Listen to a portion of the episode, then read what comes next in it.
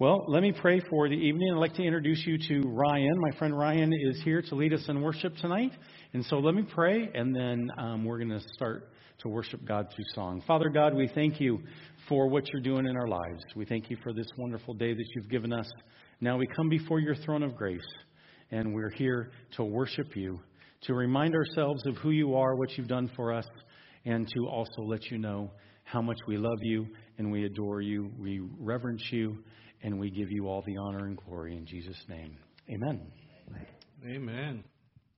Well, good evening. Oh, there we are. Well, it's a privilege to be here. Um, and I hope that uh, tonight is just a time where we can reflect on what God's doing in our lives. Uh, I hope this evening these songs are not about what we're singing on a screen, but what He's doing in our hearts and how we can respond. So I'm going to invite you if you if you want to stand and sing, you can. If you want to stay seated, and can.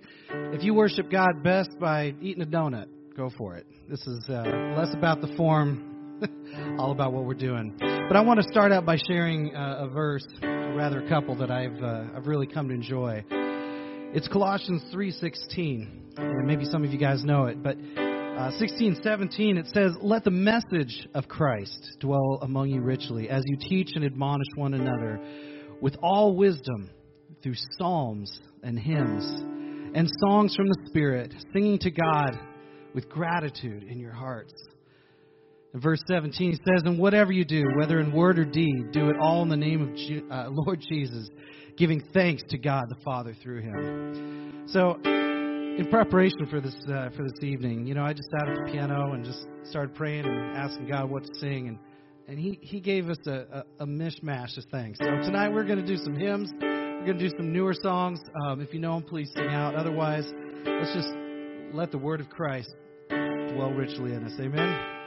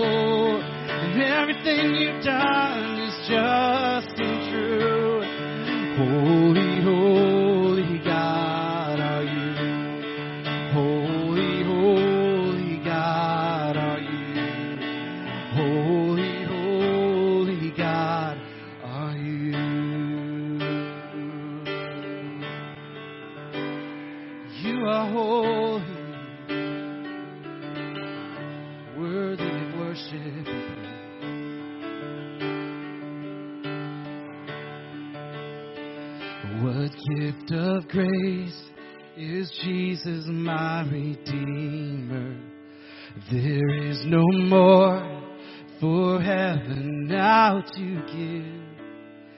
He is my joy, my righteousness and freedom, my steadfast love, my deep and boundless peace. To this I hold, my hope is only Jesus. For my life is wholly bound to His. Oh, how strange and divine I can sing. All is mine, yet not I, but through Christ in me. Won't you have your way in us, Lord? The night is dark, the night is dark, but I am not forsaken. For by my side, the Savior, He will stay. I labor on in weakness and rejoicing. And in my need, His power is displayed. To this I hold, to this I hold. My shepherd will defend me.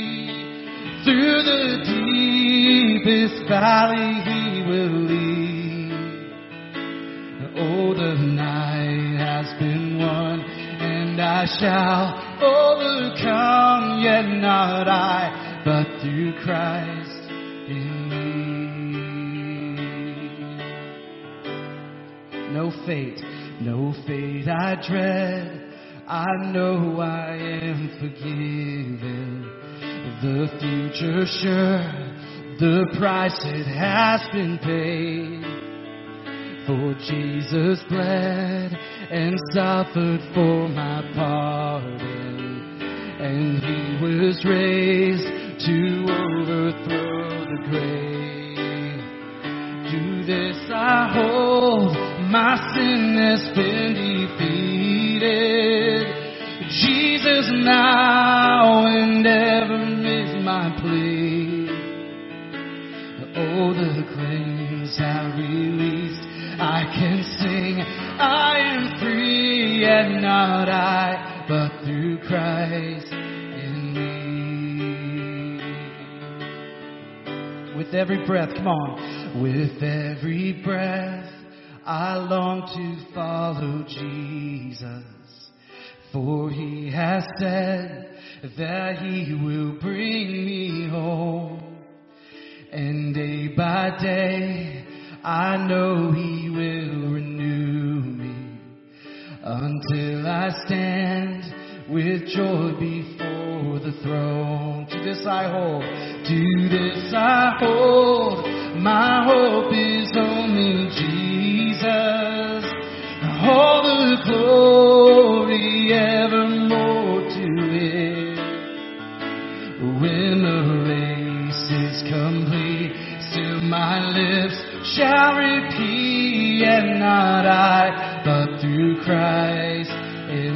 When the race is complete, when the race is complete, still my lips shall repeat, and not I, but through Christ in me.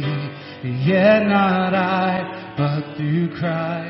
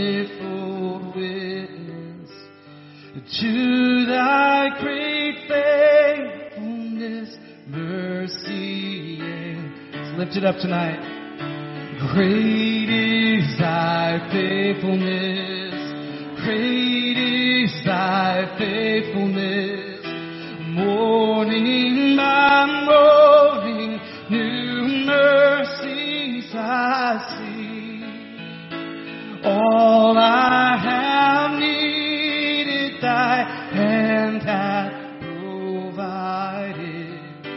Great is thy faithfulness, Lord, unto me. Pardon for sin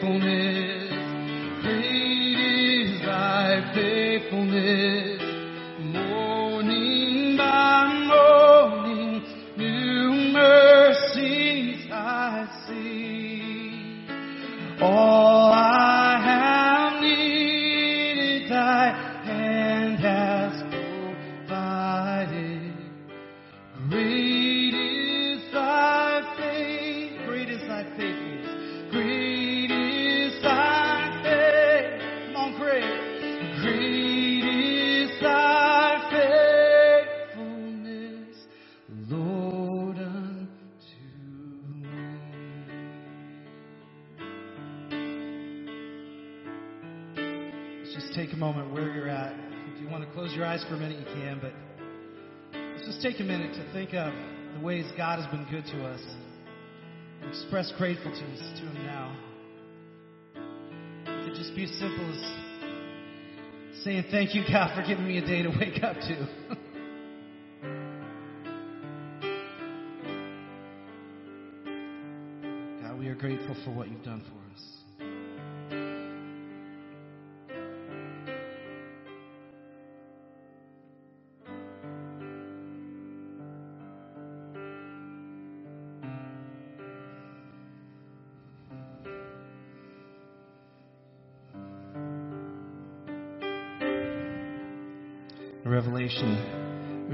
heaven that I love. In chapter 5, it says, Then I looked and I heard the voice of many angels, numbering thousands upon thousands and 10,000 times 10,000. They encircled the throne and the living creatures and the elders. In a loud voice, they were saying, Worthy is the Lamb who was slain to receive power and wealth and wisdom and strength and honor and glory and praise. Then I heard every creature in heaven and on the earth and under the earth and on the sea and all that is in them, saying, To him who sits on the throne and to the Lamb be praise and honor and glory and power forever and ever. And the four living creatures said, Amen. And the elders fell and they worshiped. May our hearts be that kind of posture tonight. You give life, you are love. You bring light to the darkness. You give hope. You restore every heart that is broken. And great are you, Lord. It's your breath in our lungs. It's your breath in our lungs. So we pour out our praise. We pour out our praise. It's your breath in our lungs. So we pour out our praise to you only. Great are you, Lord. You give life. You give life. You are love. You bring light to the darkness. You give hope. You restore every heart that is broken. You are great. Great are you, Lord. It's your breath. It's your breath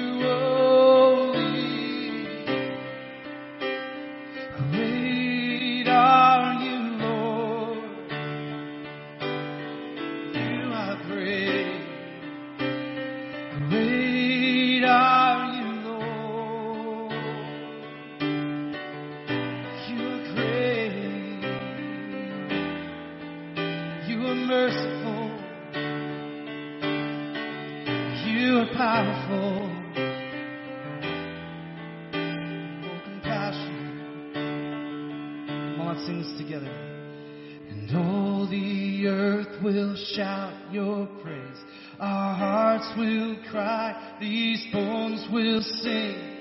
Great are you, Lord. Come on, church. And all the earth will shout your praise. Our hearts will cry. These bones will sing.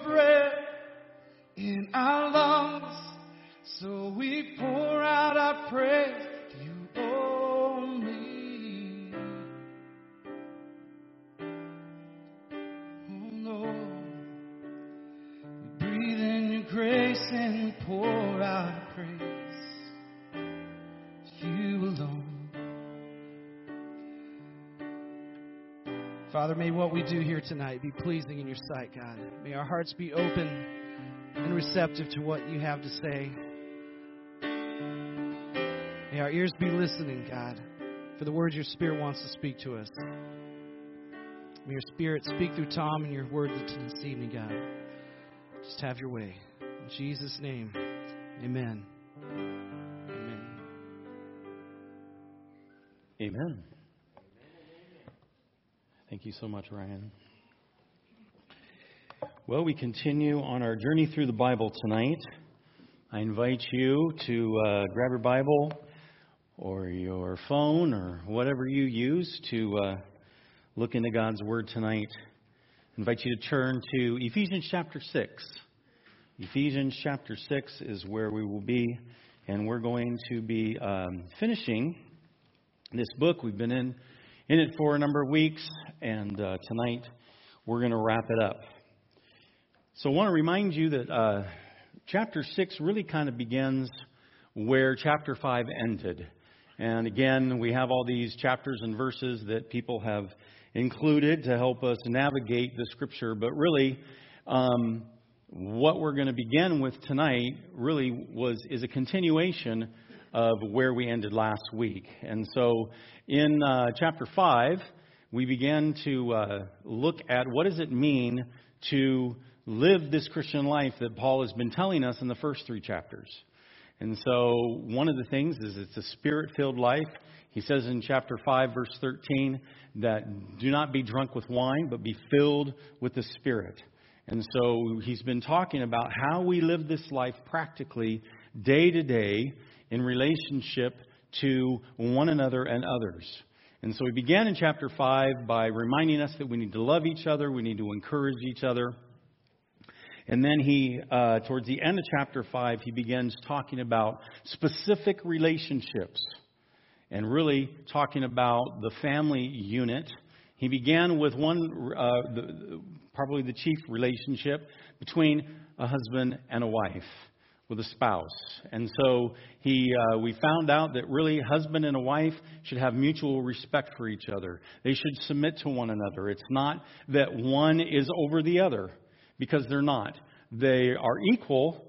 Um, they are equally created, but there is, but God has given the man a responsibility, and He's given a woman responsibility. And together, when they can submit to, together to each other, love each other, the husband love the wife, and the wife respect the husband, then they can be such a great force at really, and in fact, Paul talks about that that's an example of the church, of the church of Jesus Christ that Jesus is the groom and we as the church are the bride. And we see how Jesus loved us by how the husband should love the wife. And it says that the husband, um, and that Jesus gave his life for the church. And that's what the husband should do, is give his life for his wife. And in response, we as the church should respect Jesus and that we should um, submit to him and what he wants to do in our lives, just as the wife submits to the husband in that role. But again, it's a mutual submission. It's not one over the other. And um, when the power play comes into effect, then things get wrong and things get out of whack. And so God wants us to be united. And so he continues, Paul continues now as we get to chapter 6 with that same concept that relationally we should respect one another and different relationships. So we see the husband and the wife. And now, as we start chapter 6, we see the relationship between children and parents. And so, um, if you'll read with me, let's read the first four verses of Ephesians chapter 6, verse 1 to 4. Children, obey your parents in the Lord, for this is right. Honor your father and mother, which is the first commandment with a promise so that it may be well with you and that you may live long on the earth. Fathers, do not provoke your children to anger, but bring them up in the discipline and instruction of the Lord. So, children, obey your parents. That word obey isn't just a one time shot. It isn't that children should just obey them, their parents one time, but it's a continual attitude of being obedient to the, to the parent and again, submitting to them, respecting them. That's what the word honor means, and we'll get to that a little more in a moment.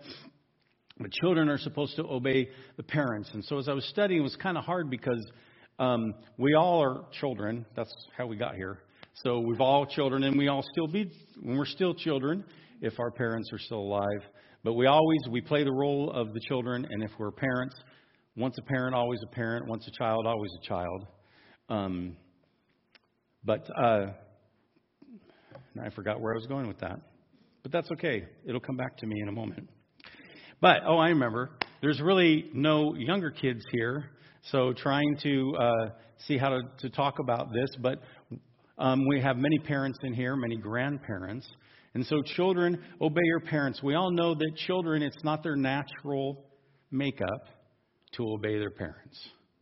Just like all of us, we're all born with this sin nature. We have a pride. We have, we want our own will. We want our own way. And so children need to be instructed, need to be guided to obey their parents. It's not something that they naturally do. And so as parents, we begin setting up boundaries for them and we begin helping them understand what it means to obey. But let's look at what it is. It's, it's not obedience out of obedience sake. They're not just to obey you just because you're the parents. That's part of it. But look at what it says there in verse 1 Obey your parents in the Lord. And so we need to be instructing children that it's about doing it in the Lord. And that's actually what he's been talking about through the whole book of Ephesians, that it's everything that we do is in the Lord. And we're going to see that phrase again here in a few minutes. But it's children, obey your parents in the Lord. It's not just about the rules and regulations, but it's about doing it for the Lord because that pleases Him. And look at the next phrase it says, For this is right. This is the right thing to do. So we can see um, four reasons why children should obey, obey the parents. The first one is I just said it is because it's right. It's the basic principle built into the very structure of family life that those who are younger, they're, uh, they're immature only because they're growing up, they're um, impulsive, they're inexperienced in life, and so they should submit to the authority of their parents who are older and wiser to help them um, in life. And hopefully, um, when we were children, if we listen to our parents, sometimes listening to, always listening to parents can sure save us a lot of grief. And sometimes that doesn't happen. But that's kind of the way the Lord, um, God set it up, is that the parents, the ones that have experienced more life than the child, can hopefully let the child know, hey, this is what to stay away from. This is what not to do. And if we as children, when we were there, and if children do that, it can save them a lot of heartache and grief, and they can move past a lot of things that would um, could could harm them. Um, second of all, we see that um, it's scriptural. So, verse 2 there, where it says, Honor your father and mother, you see it says, which is the first commandment with a promise. And we find this in um, Exodus chapter 20, verse 12. It's in the Ten Commandments. It's the fifth commandment, which says, Honor your father and mother. And this is the first commandment with a promise. It's also the first commandment that is the relational side of the commandments. They're split kind of in half there. Also in Deuteronomy 5:16, Moses as he was teaching the children of Israel before he passed on, he told them the 10 commandments again, and so we see it there again. And so we see that it's a promise. There's the first command with a promise. And it's a promise of blessing. It's a promise of of uh, long life, um, though it could mean it could mean someone actually lives long, but more than that, it also just means that by honoring and obeying your parents, you, again, as I said, you can uh, dodge the bullets of life, you can dodge the potholes, and you can have a life that is much more enjoyable than going through the struggles of life. The third thing is um, that it's best in the best interest of the child. It may go well with you. So we mentioned that. And also, obedience promotes a full life. You may live long on the earth. So we looked at that. Now, verse 1 really talks to children that are still in the home. From that birth through, for us in the, us in, in, in the States, 18 right? 18, supposedly, all kids become an adult and they can uh, spread their wings and go off on their own and begin creating a life of their own. So it's really, this verse is talking about obeying parents while you're in the home, while you're growing up. The uh, primary ages and the teenage er, er, uh, years. And then verse 2 honor your fathers and mother, which is the first commandment with a promise, so that it will go well with you. You may live long on the earth. Like I said, once a child, always a child. And so there's that time of life when we all left the home. And some of us left on better terms than others. Some of us had great relationships with our parents. Some of us were maybe a little bumpy. And so, anyway, regardless of that, we all know. I remember as a teenager, my parents would say something and I'd roll my eyes. And I remember, you know, wanting to spread my wings, you know, instead of my father just holding the screwdriver and fixing whatever needed to be fixed. It's like, yo, hand it to me. Let me do my thing. Let me be in life and let me go about what I want to do. And so, but, and that is all natural, right? That's how God um, designed it. And so, as a young person begins to get older, that's what they want to begin doing is spreading their wings and beginning finding out what do I like, what do I don't like, what is life all about. And sometimes, yes, they get bumped and they get bruised. But again, that's why parents are there as a safety net to help them through those things and help them through the relationships that they're going to have with other people um, as they're going through school or their first job and helping them understand how to navigate that, how to go to college, all of those things. Um, but regardless of our age, whether we're 35, whether we're 40, as long as we have parents, God wants us to honor our father and our mother. And that word honor is simply to respect them and to give them uh, uh, the respect, the honor, the gratitude that they deserve. And um, so sometimes that's not easy. Sometimes that's hard. Again, as I said, we all had different relationships with our parents. But God still wants us to give them the honor that they deserve, even if they weren't the best, even if they made mistakes. And of course, we know all of us make mistakes. And so they did the best that they could. They tried to navigate life as they were navigating their own life and trying to help raise um, children. And so we want to give them honor. And for some of you, depending on the age of your parents, some of you have still have parents that are older. Some of you, your parents have moved on. But the, the best honor that we can do is now helping our parents as they get to the end of their life, as they come to the golden year, so to speak. And so encourage you to honor. And I know that for me, I had to do that with my own parents. My sister carried most of the weight um, because they lived with her and I lived in a different state but still went and regardless tried to help my parents in their in their in their years. And so that's hard work especially if they're not well. And making sure they get the right medications making sure they get to doctor's appointments making sure that they have the best life that they can um, till the very end until they go hopefully be with jesus. And so there there is honor there. And so verse 2, verse 1 is talking about those kids in the in the home. Verse 2 is talking about adult children and how we can still honor. And as we do that, God will honor us. As we take care of them, as we give them the respect and honor that they deserve. Well, verse 4, Paul now turns to the parent. So it says fathers, but it's really talking about parents.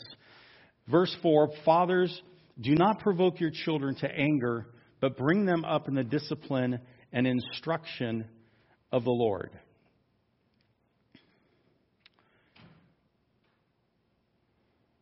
Do not provoke your children to anger. In other words, make it easy on your kids. Don't put so many roadblocks in their way that you frustrate them in just enjoying life. Now, there still needs to be some uh, boundaries and some guidelines and some rules, but don't make it about the rules. Don't create hurdles that they have to jump over. Do this or that, and that's the end of it. And it's only about the rule. That can end up frustrating the children. And so we want to make sure, as parents, that we're trying to encourage them to uh, life and not frustrate them and feel like they're being held back or have handcuffs on them. And so I thought of um, three ways here, a few ways here that parents can frustrate their children. So, one way is when parents are harsh and unreasonable. Again, that idea of speaking to them harshly or uh, being unreasonable in what you're asking them to do. And so, um, and I know I struggled with that. I have to sometimes remind myself, my, my wife would remind me to listen to my tone of voice.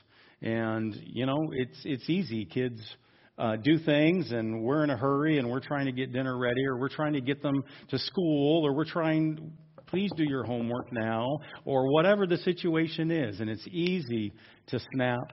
And all of us are different. Some of you may not have struggles with that but it's to be talking to them tenderly, not talking to them harshly, reminding so that they know that you care for them, that you love them, and so that even when you do have to come and say, oh, we crossed the line, they still understand how you love them and how you care for them.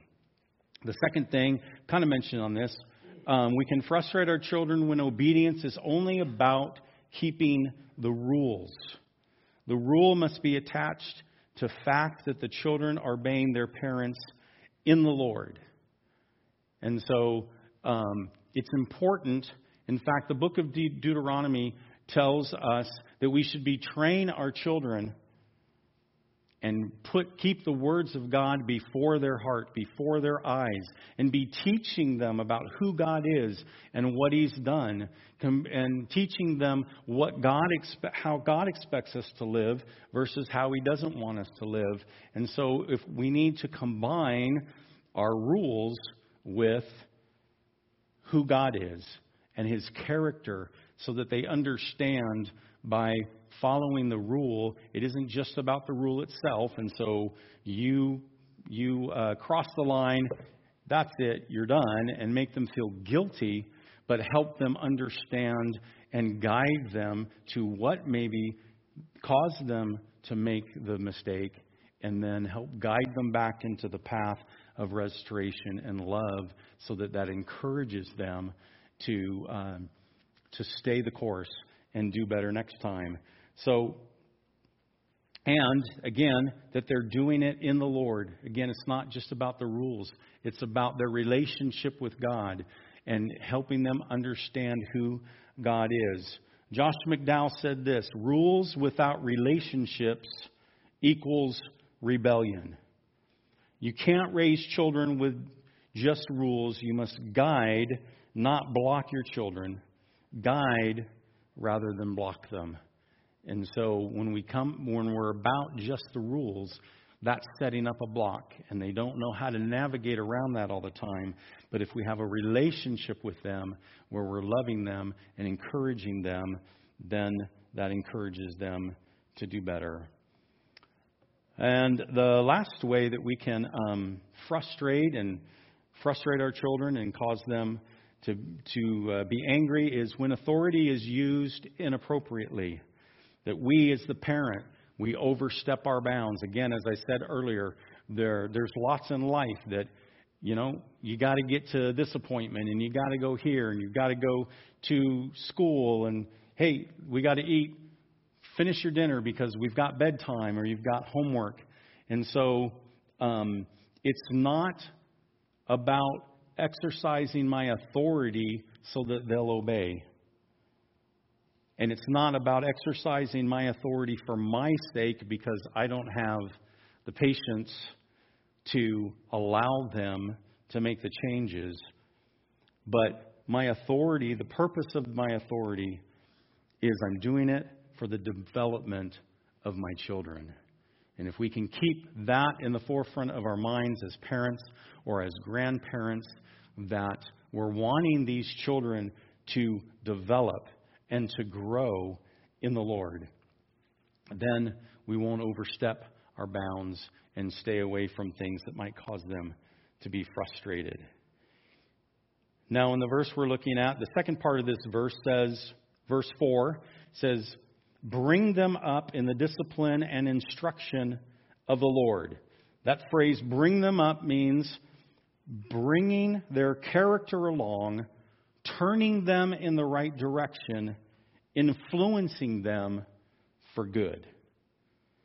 And so that's what bringing them up. Again, as Deuteronomy tells us, teach them who God is, teach them what God has said.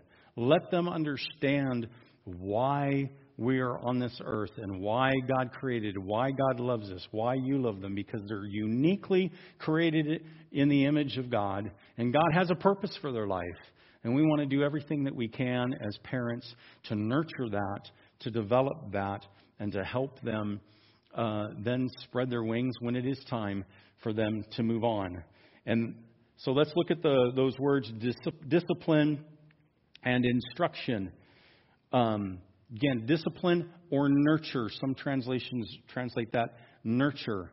The whole idea is to be tender, guiding them, be their coach, help funnel them in the right direction. Now, I also want to say discipline. Um, there is also the, the side of discipline where there's correction. Um, when I was growing up, and even when I read God's Word and I'd see the word discipline, for me, that was always a negative thing. It was always about, well, what did I do wrong now? It wasn't about what can I change to do better. It was a lot of it was I did something wrong again. I felt guilty. I didn't feel like I measured up. Okay, I felt like I was always getting um, quote unquote corrected.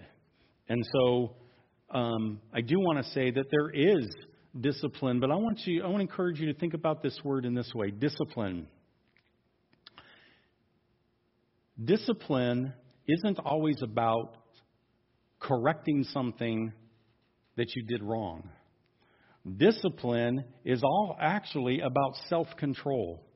Discipline is about controlling whatever you're doing so that you can accomplish a task. Okay? Playing the piano is a discipline. There's certain ways to do it. And so when when people start learning for the first time, the teacher's going to sit there and tell them, you don't play with your hands like this, flat. You got to curve your fingers so that you can play properly. They teach you how to properly press the notes. They teach you how to do it evenly so that you're getting even music instead of all this gibberish. So, so playing the piano is a discipline. And if you go into mo- if you were to walk into any collegiate music school, what you would hear a lot coming from the practice rooms as you walked up and down the hall is young people playing scales and playing exercise. They're not playing big concertos or Bach inven- well actually they could be playing Bach inventions because those are exercises but you know they're not playing Beethoven or Brahms that's not what they're practicing they're practicing the discipline of how to play because then once they've nailed the discipline of playing the piano now they can play all that wonderful music. And it's the same thing with any instrument. Uh, violin. Many of you know my wife plays violin, and not only is she a good player, but she's also an, an exceptional teacher.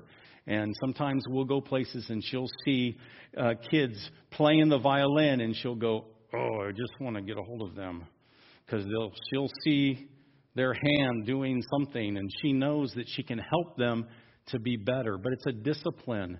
And when when when kids come to her for her to, to learn the violin, the first thing she's doing is how you hold the bow, how you hold the violin, and um, in fact, you don't even hold the violin with your hand; you hold it with your chin.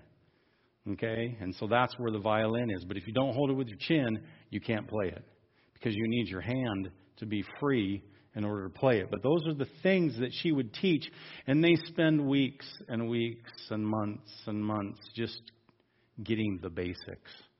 It's the same in sports. Maybe you played sports, right? We've always heard that the teams that um, make it to the championship games are the ones that nailed the basics and the fundamentals of that sport. And so, encourage you to think of discipline that way. So, it's helping children master life, it's helping them have self control and patience and being kind and talking in the right way so that they can have a successful life instead of just stop that. Don't do that anymore. So they still need guard guardrails. They still need to do it, but it's doing it tenderly. It's being the coach. It's funneling them in the right direction. Instruction in this verse means warning, admonition. So there are times when we need to warn children, when they need to be warned, because kids do need boundaries. They need guardrails. And so there is time to be warned. But again, how are we doing it? Are we doing it tenderly? There's time to be firm, but then there's also time to be tender and help them. So, the bottom line of parenting, and the most important thing I want you to remember is this is that kids receive life guidance in the Lord. What kind of children do you want when they all grow up? An NBA basket player, basketball player, a concert pianist, a carpenter? Or do you want a precious person that is full of integrity, kindness, patience, and honest and loyal and a worshiper of Jesus. At some point, as a parent, at some point, as a grandparent, it is important to have the Jesus talk. Tell them about Jesus, who he is, what he did for us on the cross, and through his resurrection. Invite them to make Jesus their Lord and Savior. It's not enough that they attend church memorize scripture through Awana, etc. All of those are great things and important things to have your kids involved in. So I'm not putting that down at all, but that's not enough. The gospel needs to be clearly explained and an opportunity to accept it.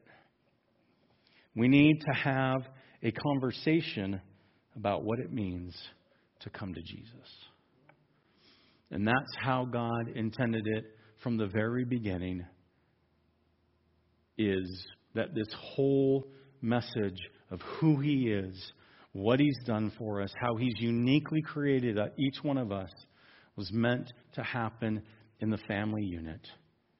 That the parents would know who Jesus is and know who God is, and then would pass that on to their children, who would then pass that on to their children, who would then pass that on to their children. And of course, we all completely understand what happened. Sin got involved. But it's still God's plan. And it's still His plan. And uh, can't prove this from Scripture, but I believe there's going to be family units in heaven when we get there. God never changes. So, encourage you as parents to raise your kid and be tender with them, nurture them, guide them as a child, honor your father and mother. That's what Paul's talking about this. Well, let's look at the next verses, 5 through 9. Um, Paul carries on one more time this whole idea of a relationship, and this time it's between the Bible, of course, uses slaves and masters. Today we use the word employee employer relationship. So that's what verses 5 through 9 are talking about the relationship. How should the employee relate to the employer? How should the employer relate to the employee? So let's read verses 5 through 9. Slaves, be obedient to those who are your masters according to the flesh, with fear and trembling in the sincerity of your heart as to Christ, not by way of eye service as men pleasers, but as slaves of Christ, doing the will of God from the heart. With good will, render service as to the Lord and not to men. Knowing that whatever good thing each one does, this he will receive back from the Lord, whether slave or free, and, and masters do the same things to them, and give up threatening, knowing that both their master and yours is in heaven, and there is no partiality with him. Don't know if you notice, a lot of similar phrases. We see, again, the idea of being obedient. We see the idea of uh, not being threatening, the idea of in the Lord. And so, really, he just continues this idea. And so, basically, whatever relationship we're in, Paul's saying, listen, submit to one another, respect one another. So, let's see this. So, we, I'm going to be using the word employee because that's how it affects us. Some of us are employees, some of us are employers, some of us have held both at some point in our lives, but it says, Be obedient to those who are your masters according to the flesh with fear and trembling. Now, that word fear and trembling doesn't mean you have to be afraid of, of those that are in authority over you. Again, the word fear and the word trembling is just with respect, with the proper honor that an employer deserves. And the idea of being obedient is this do your job. You know what your job is? Do it. That's all that an employer wants, right? They just want the job done. Now, they can see this big picture. We as employees see only this part, which is whatever part we're responsible for. And so, as an employee, I would encourage you take off those blinders as much as you can. Try to see what's going on wherever you work if you're still working. What's going on? What is the main purpose of whatever company you're at or whatever you do? What is the goal? What is the employer desiring to see happen? What is the end result? And the more we can do that is the better we can do that. In the sincerity of your heart, just the idea of just be sincere, be authentic. Don't be a fake and don't try to cut corners. Just do the job and do it to the best of your ability. And then you also see there in verse 6 that idea of eye service as men pleasers. It's, God doesn't want us to be doing our, our jobs that He has given us just when the boss is there looking over our shoulder, or in the room, or in the warehouse, or wherever you work, or on the job site. We need to be, especially as God's representatives, we need to be doing our best at all times, um, whether the boss is there or not. And so that's that whole idea of uh, not. And we're not doing it for the Lord again, we're, but as slaves of Christ, doing the will of God from the heart. And so God gave us that job, and it's His will for us to do it to the best that we can. And again, just as children should obey their parents as their as unto the Lord, with the Lord in mind, those of us that are employees should be doing our job for the Lord, and that that is our ultimate goal. And as we're doing it for the Lord and doing the best that we can, we will also fulfill the responsibility of the employer. So we're not doing it for men, we're doing it for the Lord. That's who we're representing to Him, and we know that that uh, He will give back to us whether we are the employer or the employee. And then it's similar for those that are employees. Basically, it says do the same thing. Respect your employee. Don't be overburdened on them. Don't ask them to do unrealistic things, but respect them for the time that they're giving and um, respect them for what they're doing for you and for the company. Because again, we know that our master in heaven is master of both.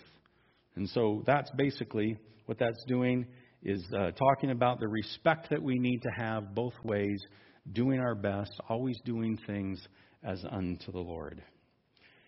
Well, that brings us to verse 10.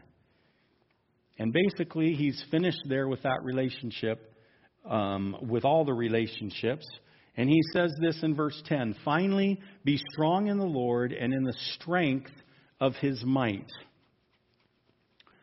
So, Paul arrives to the end of his letter and says, I have one final word for you. So, let's remind ourselves again about this letter, because Paul's final words are in relation to everything he has written so far in the first five and a half chapters. And so, in the first three chapters, if you remember, Paul is telling us who we are in Christ, who we are in Him. He's, um, he's telling us what Christ did for us, that He's given us all of the spiritual blessing, that we are saved through grace by our faith in Him. He's talking about how much God loves us and how great and mighty God is. So we see more of the theology of who God is and what He's done for us. And then in the second half, chapters 4 and 5, um, and this the first part of 6, it's now how do we apply that in life? And we saw that, that we're to love others. We're to be filled with the Spirit. We're to have respect and, and, and, and honor in all of types of our relationships. And so, um, basically, what it looks like to be a spirit filled Christ follower is what he's been sharing with us up to this point. And we see in Ephesians 5:18 as I quoted earlier, he tells us don't be drunk with wine, but be filled with the Spirit. So, because we are in Christ, because we know now know how to act as spirit-filled Christ followers, Paul says, "Be strong in the Lord and in the power of his might." And what he's reminding us again, as we've seen, he's used this phrase before, in the Lord, in the Lord, in the Lord, is that God needs to be the center and complete focus of our lives. Do you remember what Jesus said in John 15? verses 4 and 5, Jesus said this. He said, Abide in me, and I in you. As the branch cannot bear fruit of itself unless it abides in the vine, so neither can you unless you abide in me. I am the vine, you are the branches. He who abides in me and I in him, he bears much fruit. For apart from me, you can do nothing. So apart from being plugged in with Jesus, we can't do anything. We're just going to fall flat on our face. And so we've got to be plugged in and abide in God, abide in His Word, and then um, we will bear much fruit. Habakkuk 3:19 says, "The Lord God is my strength, and He has made my feet like hinds' feet, and makes me walk on my high places." So be strong in the Lord and in the power of his might. We lean into Jesus. We trust in the Lord with all our heart. We don't lean on our own understanding. In everything we do, we acknowledge the Lord and we do everything for his honor and glory. Be strong in the Lord and the power of his might. Look at verse 11 because now Paul tells us how to yet do that as well he says, Put on the full armor of God. Why? So that you will be able to stand firm against the schemes of the devil.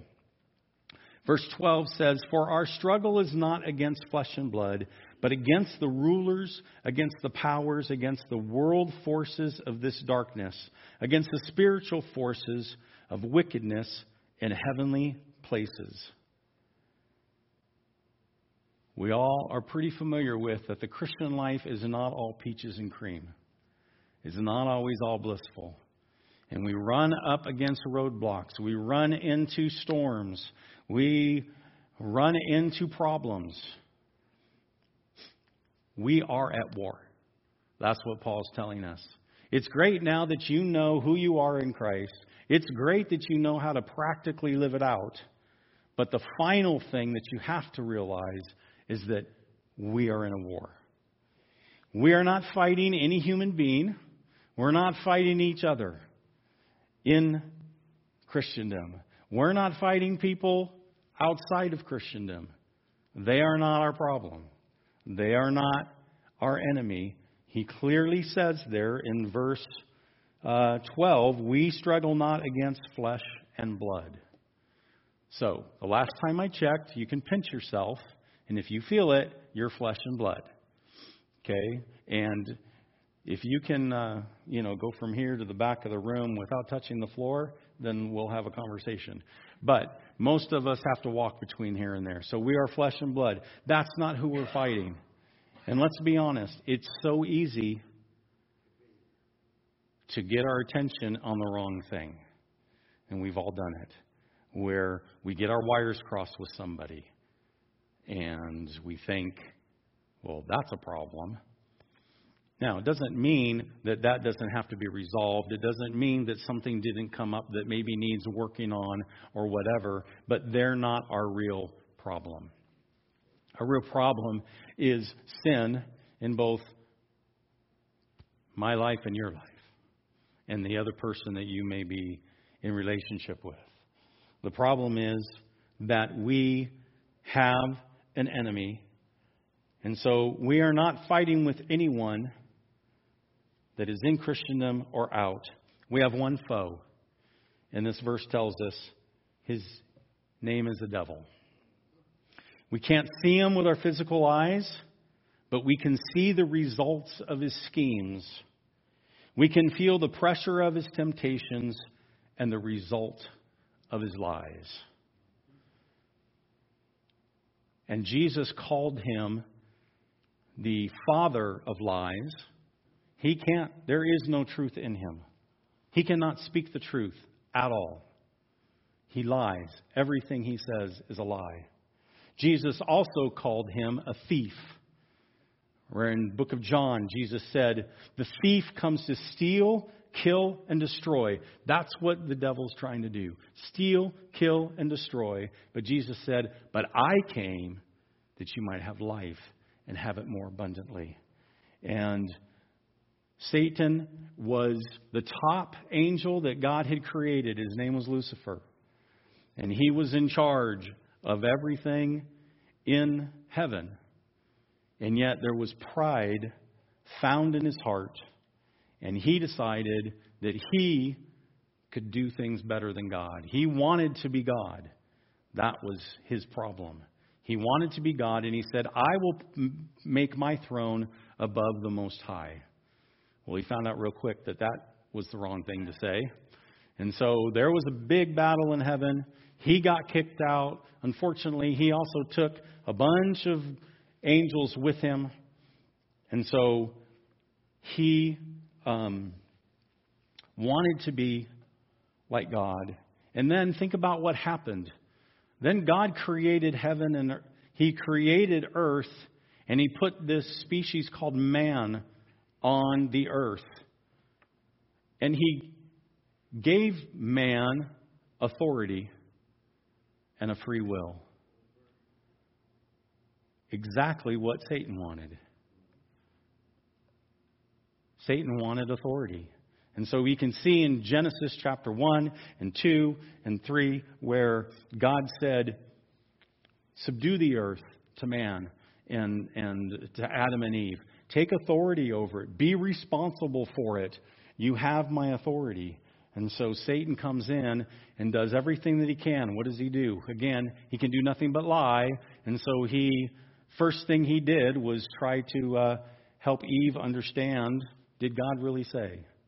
And that's what he keeps saying today. When he comes to us to temptation, no matter what it is, or with problems, he's always saying, Did God really say? Did God really say what you believe that he said in his word? That's what he's doing.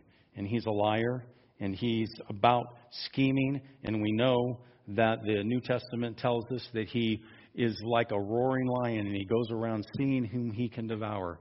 That's what he's looking for. And he's doing everything that he can because he wants to be worshiped, he wants to have authority, and he wants to control. But praise God, he's defeated and he's going to get his due justice soon. So, The devil rules the kingdom of darkness. The kingdom of darkness is well organized. Look at verse 12. Verse 12 lays out, lays out the ranking system. We see evil rulers and authorities of the unseen world. We see mighty powers in this dark world, which would be our, the planet Earth.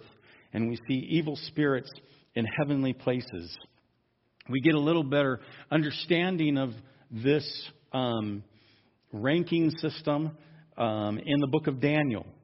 And in the book of Daniel, chapter 10, Daniel was praying to God for wisdom. He was looking for direction. He was looking for understanding. And he prayed to God, asking God to um, help him understand what he needed to do and understand the situation. And um, we see that finally an angel appeared to him to give Daniel the, the answer to his prayer. And in Daniel 10, verses 12 and 13, this is what the angel says. The angel finally comes to Daniel, taps him on the shoulder, and says, Do not be afraid, Daniel, for from the first day that you set your heart on understanding this and on humbling yourself before your God, your words were heard. Now that should encourage us. The very first time that Daniel prayed, God heard and he answered. And God will do the same for us. When we pray, He's not holding against us. He will answer us. He will give us an answer. So be encouraged there. But what happened? What was the holdup? Find my place. Uh, to respond, and I have come in response to your words. Verse 13 of Daniel 10 says, But the prince of the kingdom of Persia was withstanding me for 21 days.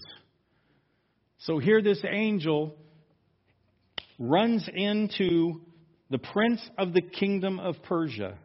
And for 21 days he has this fight and this battle. Then behold, Michael, one of the chief princes, or the chief, one of the chief angels, came to help me, for I had been left there with the kings of Persia. And so what this is telling us is that in the heavenly somewhere, God said, Angel, go give this answer to Daniel. He goes immediately, and yet he runs into this spiritual darkness force of authority in the heavenlies, and he fights with them for 21 days. Hollywood can't even match whatever that fight was. But it would be, anyway, we'll just leave that there. But it's this is a spiritual battle. This isn't the king of Persia here on earth that he was fighting. He was fighting a spiritual authority of the kingdom of darkness. And then in verse 20 of Daniel 10, the angel goes on. He also says, after he tells Daniel what the answer is and all of that, he says, I shall now return to fight against the prince of Persia. So I am going forth, and behold, the prince of Greece is about to come. And so he's talking about, again, another spiritual force that was over the kingdom of Greece. The first one was over the king of Persia. And so there's all this stuff going on around us that we are completely unaware. We have no idea what's going on, but it is going on. There is a battle raging around us all the time. And so that's why in verse 13, look with me at verse 13, Paul goes on and says, Therefore, because of all these spiritual authorities and darknesses in the world, because of the devil's scheme, therefore, take up the full armor of God, so that you will be able to resist in the evil day. And by the way, the evil day is today. It's not coming tomorrow, but it is tomorrow, it is today, and it was yesterday. So that you will be able to resist in the evil day and having done everything to stand firm. In other words, take on the armor of God so that you can stand firm, so that you can come against all of these things that Satan wants to throw our way. So let me interject here before we look at these pieces of our armor. Yes, we are in a spiritual battle, but we do not have to be afraid. The devil is a defeated foe. Jesus defeated death, hell, and the grave when he was crucified and rose from the grave. Satan was completely stripped of any power or authority that he gained from Adam's high treason. 1 John 4 4 Greater is he that is in me than he that is in the world. Talking about Jesus in us, Satan in the world. 2 Timothy 1 7, God has not given us a spirit of fear. God doesn't want us to be afraid. God has nothing to do with fear. He has not given us a spirit of fear, but of power, love, and a sound mind. And so we don't have to be afraid. He is a defeated foe. Having said that, we don't stand firm in our own strength. We can't come against him. We can't stand against him in our own strength. He will whoop us up one side and down the other. But as long as we are have the armor of God on us, because Jesus whooped him up one side and down the other, we get to as well. And he's a defeated foe, and he has absolutely no power, and the victory is ours. So, let's look at this armor. the armor consists of a belt, breastplate, shoes, shield, helmet, and a sword. Ephesians, look at with me in verse 14. Stand firm, therefore, having girded your loins with truth, and having put on the breastplate of righteousness, and having shod your feet with the preparation of the gospel of peace. In addition to all, taking up the shield of faith, with which you will be able to extinguish all the flaming arrows of the evil one. And take the helmet of salvation and the sword of the Spirit, which is the Word of God. So, the first piece of our armor that Paul lists is truth. That's the first piece. It holds everything together. It's the belt of truth. Okay, so it holds all of our armor together. It keeps everything from falling down. Satan is the father of lies, and he has always been asking the question Did God really say? That is why it is very important to know what God's word says. While Jesus was in the Garden of Gethsemane before his death, he prayed this for us. Praying for us. He said, Sanctify them in the truth. Your word is truth. John 17, 17. God told Joshua when he took over for Moses in Joshua 1 8, This book of the law shall not depart from your mouth, but you shall meditate on it day and night, so that you may be careful to do according to all that is written in it. For then you will make your way prosperous, and then you will have success. And then in John 8:32 Jesus said, "You will know the truth, and the truth will make you free." That's why truth is right here in the center. It's the core thing, just like our muscles in our stomach here are really the core of our whole body. And if these are all nicely in shape, it keeps our upper body and our lower body strong and able to function in the proper way. And so we have to base our Christian life on truth. And we already see that Jesus called, said to the Father, Your word is truth. And so we need to know what the Bible says. We need to know what it says about God, what it says about mankind, what it says about all of these things that we're taking, because we need to stand on truth. And when Satan comes and onslaughts us and asks the question, Did God really say? We can stand in truth because we know what God says, and we're not, we're not allowing ourselves to turn to the left or the right and chasing this thought or that thought, but we're staying centered on who God is, what He's done, and what His Word says. The second piece of our armor is righteousness. It protects the inner organs, primarily the heart. This is the definition of righteousness. Righteousness is being in right standing with God. Everything between you and God has been made right. There is no longer any hostility between you and God. He has completely wiped our sin away. He has completely made us into new creatures. We're not the same people on the inside. I look the same on the outside. Sometimes I act as badly as I used to.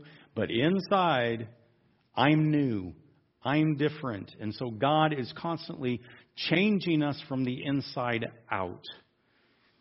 But the devil, he's an accuser.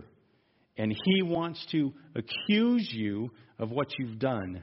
And when you know that you are clothed with the righteousness of God, and you know that God's not angry at you anymore, His wrath was put on Jesus, and you accepted that so that you wouldn't have to have the full brunt of his, of his wrath. That's what righteousness is. So when the devil tries to accuse you or make you feel guilty for your past, you remind him that God is not angry with you anymore. God's wrath has been satisfied. You are clothed in the righteousness of Jesus. You are part of God's family now, and you have every right to come boldly to God's throne of grace because he invites us to do so. And so it's all because of what Jesus did.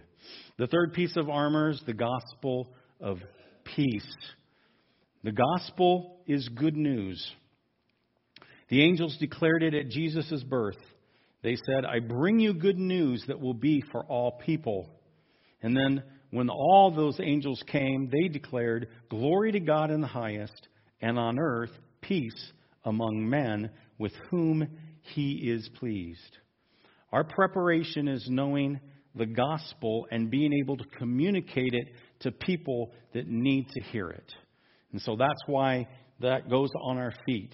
And so we should be about always advancing. If you if you remember, you know, the Roman soldiers, what did they do? Not only did they fight, not only did they stand, but they also pressed on and they brought whatever Rome wanted, they brought into whatever country they were invading. And so um, it's a defensive, but it's also an offensive uh, weapon as well that we want to continually to take ground and let people know the good news of the gospel.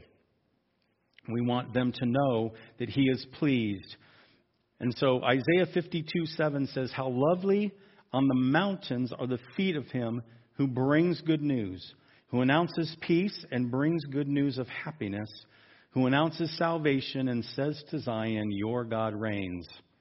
And in Romans chapter 10, the Apostle Paul quotes part of that verse, but before he quotes that verse, he says, How then will they call on Jesus in whom they have not believed? How will they believe in him whom they have not heard? And how will they hear without a preacher? How will they, how will they preach unless they are sent? Just as it is written, How beautiful are the feet of those who bring good news of good things. And that's part of our job, is to bring that good news of peace. That God's not angry anymore. God's not upset at you. God loves you, and God desires to have a relationship with you. We're supposed to be about peace. The fourth piece is faith, and it's the shield that covers our entire body. So if you have a shield here and you're standing over here, uh uh-uh, uh get behind that shield. It's the shield of faith. And our faith in God will put out, notice what it says, all fiery darts. Every single fiery dart that the devil can throw at us, the shield of faith, as we keep trusting in God and believing in Him, they will catch every fiery dart that he that the devil wants to to throw at us. 1 John 5 4. For whoever is born of God overcomes the world, and this is the victory that has overcome the world, our faith. It's our faith that overcomes the world. It's our faith in Jesus that gives us the victory in this life that we all desire. Faith is the firm confidence in the Lord and in His Word. When temptations burn, when circumstances are adverse, when doubts assail, when shipwrecks threaten, faith looks up and says, I believe in God. Salvation is the next piece. It protects our mind, it's on our head. The helmet of salvation. The mind is where the enemy can hit the hardest. It's the mind where doubt can come.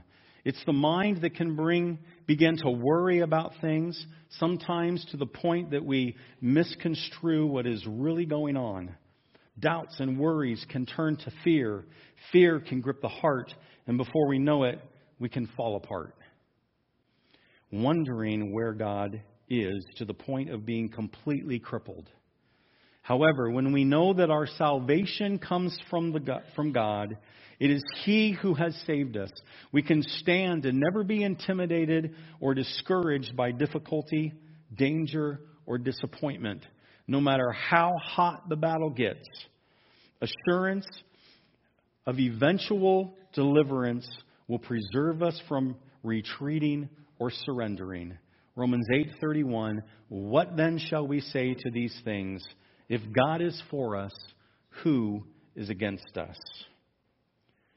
And then we see the sword of the spirit which is the word of God. This is where knowing the word of God and having it memorized is important. The psalmist said Thy word have I hid in my heart that I might not sin against you. If we don't know what God's word says, we have no idea what's going to displease him or what's going to cause us to get out of sync with him. And of course, the best example in wielding our sword of the Spirit is Jesus himself. In the Gospels, when he, when Satan came to him, Jesus had been uh, fasting for 40 days and 40 nights. And Satan shows up and he starts throwing all this big barrage of temptations and things and circumstances and things that um, was trying to knock Jesus down and knock him off of his feet. But notice every time Jesus tempted Jesus, Jesus said this It is written, it is written, it is written. Now, notice, this is important. Jesus didn't just take the whole Bible and throw it in Satan's face. Okay? Jesus used specific portions of God's word that address the temptation or the situation that Satan brought up. And it's the same in our, in our lives. When Satan comes, he brings up a specific issue, whatever that may be. And so take the time to find out what God's word has to say. Take the time to plant that word in your heart by memory and to remember it.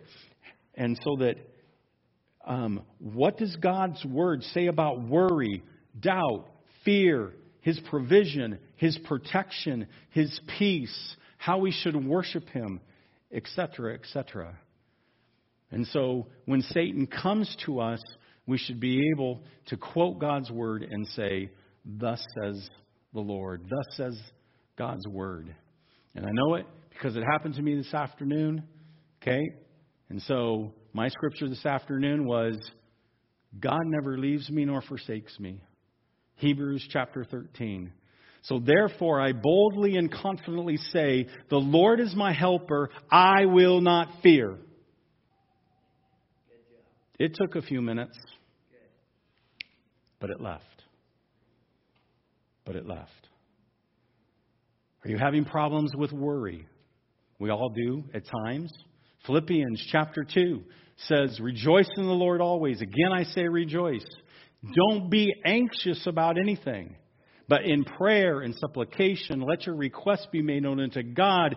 And then the peace of God, which passes all understanding, will surround your heart and your mind, will set up garrison around your heart and your mind in Christ Jesus. Whatever is worthy of thinking about, think on these things, and the God of peace will be with you. Please, I'm not showing off. That's years of planting God's word, but that's how we need to be. We need to be able to, whatever the situation, the storms of life come, we should be able to rapid fire back at our enemy just the way he tries to rapid fire at us. And we should um, be able to stand there firm. That's what God wants us to do. And that's what all this armor does from the head to the shoes helmet, breastplate, belt, shoes, shield, sword. That's how we have victory. That's how we stay strong in the Lord. And it's something that we've got to do every day. We've got to get up every day and put God's armor on and put it into practice. And in fact, the next verse, if you look at with, with me, verses 18 to 20, Paul goes on and he says, With all prayer, and petition. Pray at all times in the Spirit, and with this in view, be on the alert. Did you see that? Be on the alert with all perseverance and petition for all the saints, and pray on my behalf that utterance may be given to me in the opening of my mouth, so that I can preach boldly. But I want to point out this, as we wrap up our time here, is to be alert. It's very easy as a Christ follower to get lazy. And sometimes that laziness isn't intended. We get up and we all have things we've got to do. Life starts. The kids call for our attention. The wife calls for attention. We woke up late and yikes, am I going to make it to work on time? I got to get to work on time. And then, oh, I got to run someone to, the, to an appointment or I have an appointment or, or it, the list goes on and on and on. And so it's important that we are intentional, that we're always on the alert. And as I quoted earlier, be on the alert because your foe, Satan, as a roaring lion, is trying to look for who he can devour. But you have the victory. I have the victory. We have the victory. And look at also what it says. It says, Be alert with all perseverance and petition for all the saints. We need to be praying for each other. Prayer works. Prayer works. And the other day, I shot up a text to someone and said, Please pray. Here's what's going on. And that, along with me staying focused on God and speaking His word to the situation, again, it didn't take too long until the pressure of life, the pressure that the enemy was trying to put me under, began to fade, began to get a clear head, and was able to move on with my day. So pray, pray, pray, and be bold about it. And it says, pray with all types of prayers. And it also says, pray in the Spirit. And so allow the Spirit of God to lead you in your prayers. Say, God, what should I pray for with this situation? How should I pray here? How should I pray there? And then take a moment to be silent and allow Him to lead you. He might lead you to a scripture to pray over that situation or person or whatever's going on. But allow the Holy Spirit to get involved in your prayers. And then we see in the last few verses, Paul wraps it up, and he basically, um, this is the last time he communicates with the with the people in Ephesus, and he sends a young man, um, Tychicus, I think is how you say his name. Um, anyway, he's sending them. He's sending this young man who he said is a beloved brother and a faithful minister of the Lord to help them know and give a report on how Paul's doing and what Paul is doing. And again, we know that Paul is in chains during this time, and he um, is still being faithful. He's still being an ambassador for Christ. He's still preaching the gospel, and he's encouraging the believers all around. So may we know who God is. May we know who we are in Christ in Him. May we live out what He's asked us to live out and how to love one another, respect one another mutually, how to support one another, and how to be obedient in the situations that we need to be in. But then every day, put the armor of God on and allow His armor, which He gives you, to protect you. And by the way, last comment all your armor is in the front, you don't have anything in the back. So I would strongly encourage you don't turn around keep going straight ahead and trusting the Lord. Let's pray. God, we thank you that you are an incredible God. You are an awesome God. And how you have provided our every single need. You've provided our need for salvation. You've provided our need on how to live this life. You've provided our need on how to um, be victorious in our fight with the evil one. You are faithful. You never leave us. We honor you. We worship you. And we cry now, Lord, oh, how we need you. We need you every day, every hour. May we constantly press into you and trust you in everything we do.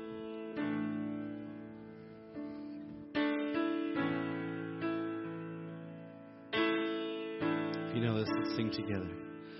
Lord, I come, I confess.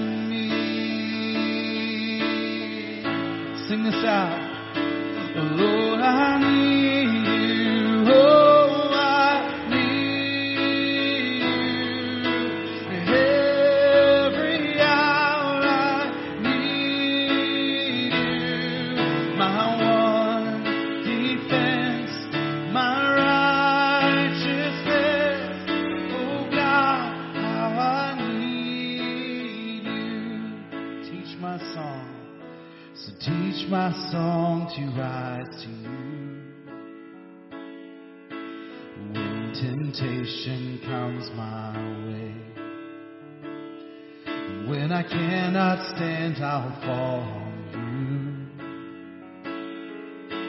Jesus, you're my hope and stay. So teach my song. So teach my song to rise to you. When temptation comes my way, and when I cannot stand, I'll fall on you. Jesus. Jesus, you're my hope and stay. When I cannot stand, when I cannot stand, I'll fall on you. Jesus, Jesus, you're my hope.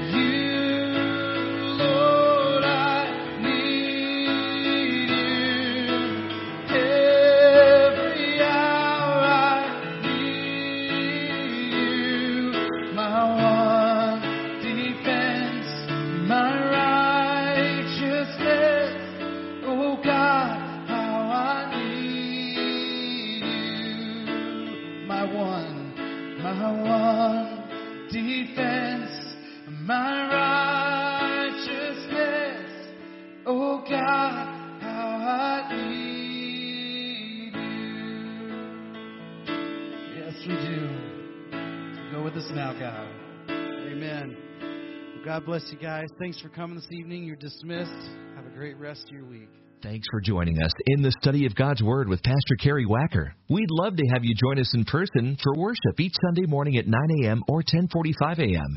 We also meet Wednesday nights at 6:30 p.m. Warren Community Fellowship is located at 56523 Columbia River Highway in Warren, Oregon, between Scappoose and St. Helens. For more information about Warren Community Fellowship or about WCF Ministries, call us at 503 397 4387. And don't forget to like us on Facebook.